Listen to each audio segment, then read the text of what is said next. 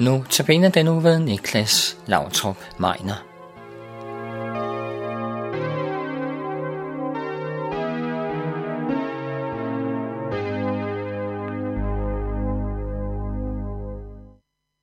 Alting var godt. Sådan læser vi det på de første sider i Bibelen om paradisets have. Gud havde skabt alt, og han så, at det var godt. Jeg tror ikke, vi skal blive for hurtigt færdige med det ord. Alt var godt. For i sig selv er det jo en ganske overvældende tanke, at alt var godt. Jeg tror, ingen af os kan sige os fri fra et ønske, at en eller anden ting her i verden kunne være bedre. Der er krig, sult, stridigheder, sygdom og forfølgelse. Og der er ensomhed, manglende selvværd, åbne sorg i vores menneskelige forhold og vrede. Alt er bestemt ikke godt i vores verden eller i vores lille liv. Men det var det i paradisets have. Gud havde skabt det hele som godt. Fuglene, dyrene, træerne, planterne, fiskene, alting var godt. Der står, at Gud så alt, hvad han havde skabt, og han så, hvor godt det var. Men der er alligevel én ting, der ikke var helt godt. Adam er alene.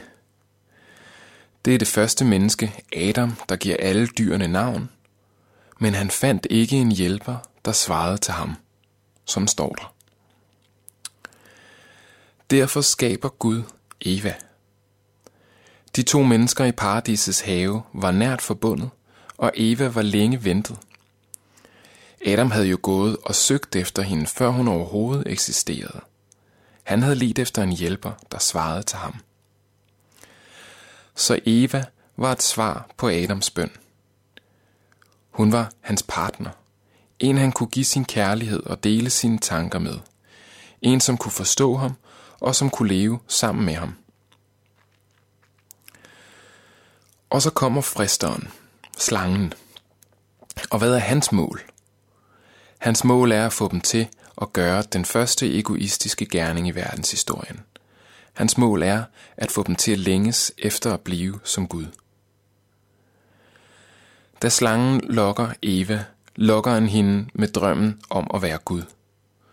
Og hun spiser af træet, som Gud havde sagt, de ikke måtte spise af. Hun giver også til Adam, og han spiser også. Vi skal ikke undskylde Adam. Vi skal ikke bebrejde Eva faldet, for Adam faldt lige så vel, som hun gjorde. Men det er interessant at se, at det der i første omgang skete var, at deres øjne blev åbnet. Nu opdager de, at de er nøgne. De har jo været nøgne hele tiden, men nu ser de et behov for at skjule nøgenheden. Før havde de ikke skammet sig over deres nøgenhed, men det gør de nu. Hvor de før ikke havde været opmærksomme på sig selv, bliver de nu så opmærksomme, så de skjuler, hvem de virkelig er. Søndens første gerning var altså at få mennesket til at kigge indad på sig selv. Søndens første gerning var altså at få mennesket til at tænke på sig selv. Og det fortsætter.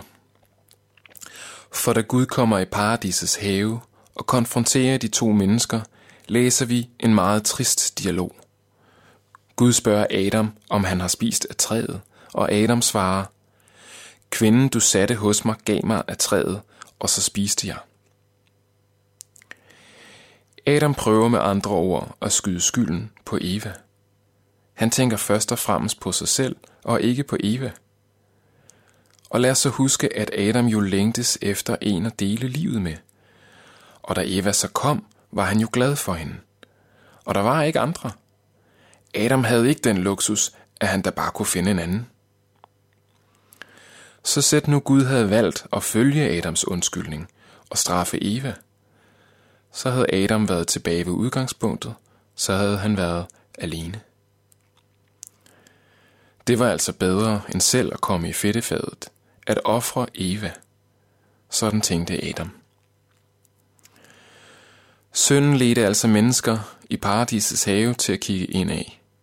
at sætte sig selv på førstepladsen og være alt for opmærksom på sig selv. Og siden da er vi ikke kommet videre. Vi tænker hver især på os selv først, og vi er villige til at ofre hvad som helst for selv at gå fri. Selv de mennesker, der er tættest på os. Men sådan er Jesus ikke. Jesus var villig til at ofre sig selv for din skyld. Du og jeg tænker bare på os selv, men heldigvis er Jesus ikke sådan. Vi læser i Bibelen, at Jesus går i forbøn for os hos Gud. Ja, faktisk, så gav han sit liv for os. Den dag i paradisets have var det ikke bare Adam og Eva, der faldt. Det gjorde jeg, og det gjorde du. Men Jesus har betalt. Jesus, der ikke kendte til synd, har Gud gjort til synd for os, for at vi kunne blive Guds retfærdighed i ham. Vi bliver Guds retfærdighed i ham.